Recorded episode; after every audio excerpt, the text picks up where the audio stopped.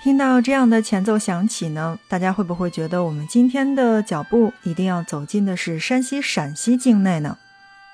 没错哈，我们今天的目光就要去关注三晋大地上的厚重人文，去到的是榆次老城。首先呢，我们要来介绍一下榆次老城的位置，它是位于山西省晋中市榆次区的中南部的。榆次老城的历史可谓是源远流长，早在战国时期，榆次城就已经存在。当时其实是被叫做榆州国，由最后的一代炎帝所建。而现在的这个榆次老城呢，则是在隋文帝年间修建的，历史上曾多次重建。在二十世纪五十年代的时候呢，国家对老城进行了保护性的改造。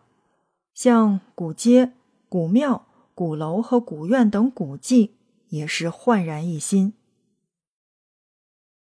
拥有着一千四百多年历史的榆次老城，是时间留下的伟大的作品。这里的一砖一瓦、一街一巷，包括一城一墙，都透着历史的魅力。走进老城，矗立在城中央的市楼宏伟威严，震慑着人心。包括还有各具特色的庙堂、阁楼，是先人智慧和信仰的结晶；清丽雅致的花园、书院，是放飞梦想和沉淀心灵的理想之地；人来人往的明清商业街，古色古香；鳞次栉比的老字号店铺，顾客盈门。我们曾经在节目当中来跟大家一起介绍过这个山西的古建筑。其实呢，山西的古建，或者就拿大院来进行比例的话，那么我会觉得整体的布局是非常非常值得去研究的。包括榆次老城也是一样的。哎，当然，我觉得呃，不仅仅是布局哈，就像我刚才说到的，古建筑也是非常非常的多。比如说像城隍庙啊、文庙啊、凤鸣书院，还有市楼、司凤楼等等这些建筑。结构精小而且细致，虽然经过了数百年的风吹雨淋，但是那些随处可见的琉璃装饰构件依然是美艳鲜亮的。那如果你要问我说，到了这个榆次老城的话，该看什么呢？哎，其实我觉得还是看的还比较多的哈，就像我们刚才说到的那个城隍庙。榆次老城的这个城隍庙呢，是坐落在这个榆次老城区，也就是我们的这个东大街的中段。而这个城隍庙是建于明朝的，最初的这个城隍庙真的是又狭窄还又简陋。榆次县令在明宣德六年的时候还拆掉了旧庙，并就此地建立了三间正殿，东西各三间厢房以及一座山门。再后来呢，城隍庙又经过了多次的维修和扩建。才达到了我们现在所看到的这些规模。榆次城的这个城隍庙呢，祭祀和供奉着道教系统当中的城隍神，是山西省最古老也是保存最完整的一组宗教建筑群。就冲着这个名号，是不是就得去城隍庙去逛逛呢？我觉得在山西呢，这个名号还是很多的。玄剑楼呢，是建于明正德年间。是城隍庙当中的这个主体的建筑之一，虽然楼体通高也只有十七米，但精美考究的这种四重檐却为其增添了不少的威严。在一九九九年的时候，玄剑楼也被世界历史文化保护基金会公布为了全球最精美的一百处古建筑之一。还有一个地方呢，是叫做五楼。这个地方其实也是榆次古城的另一个比较重要的古建筑。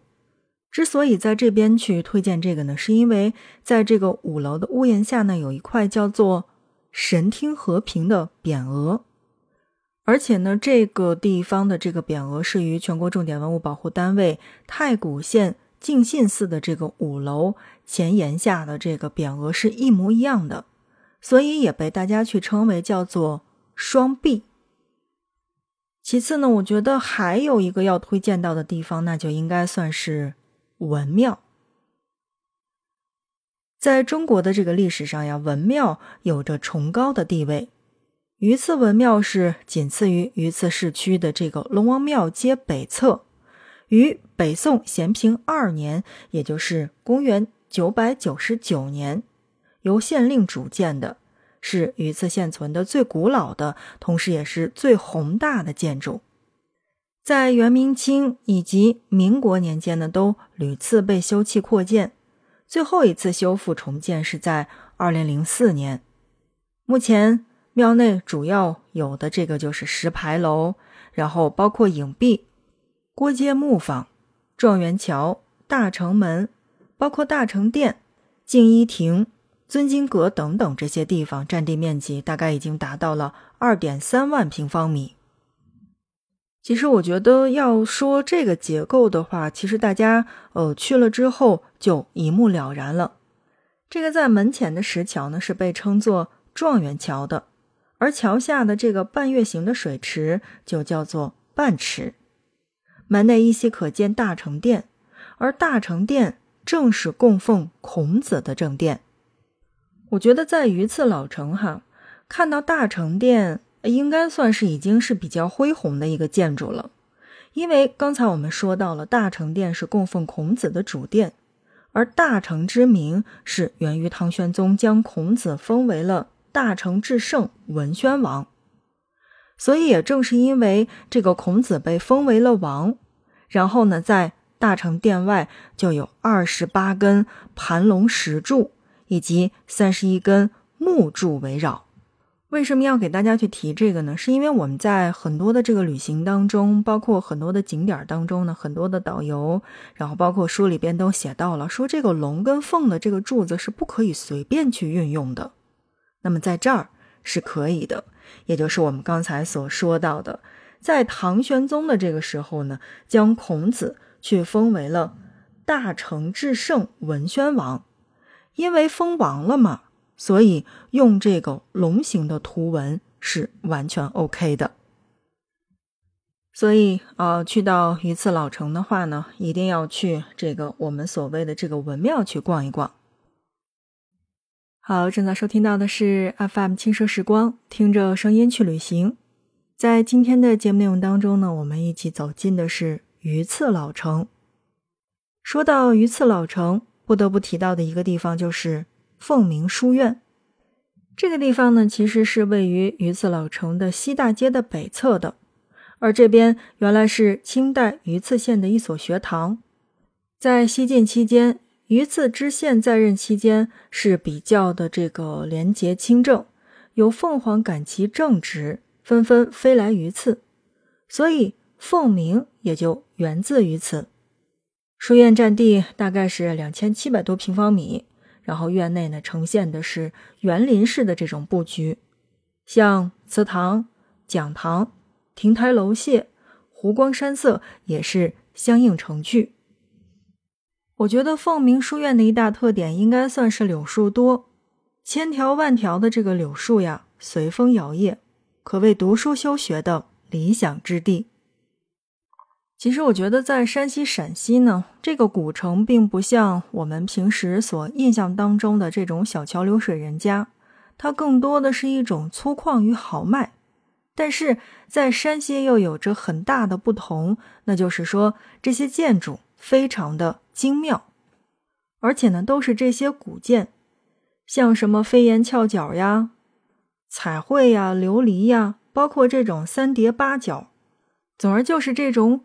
古建在山西真的算是一大特色，所以你要问这样的古城是不是该去，那我一定会推荐说你可以去看一看的。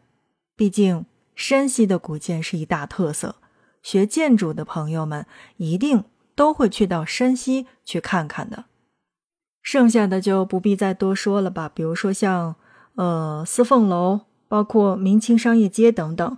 这应该算是到了榆次老城都要逛到的地方，但如果你要问我说，哎，去到山西有什么好吃的吗？那我就会觉得，在山西有一道菜一定要去试一试，这道菜叫做过油肉。别看这个过油肉非常非常的啊，怎么讲，就是普通，对吧？任何的一个这个餐馆当中都可以吃得到。但其实呢，你知道吗？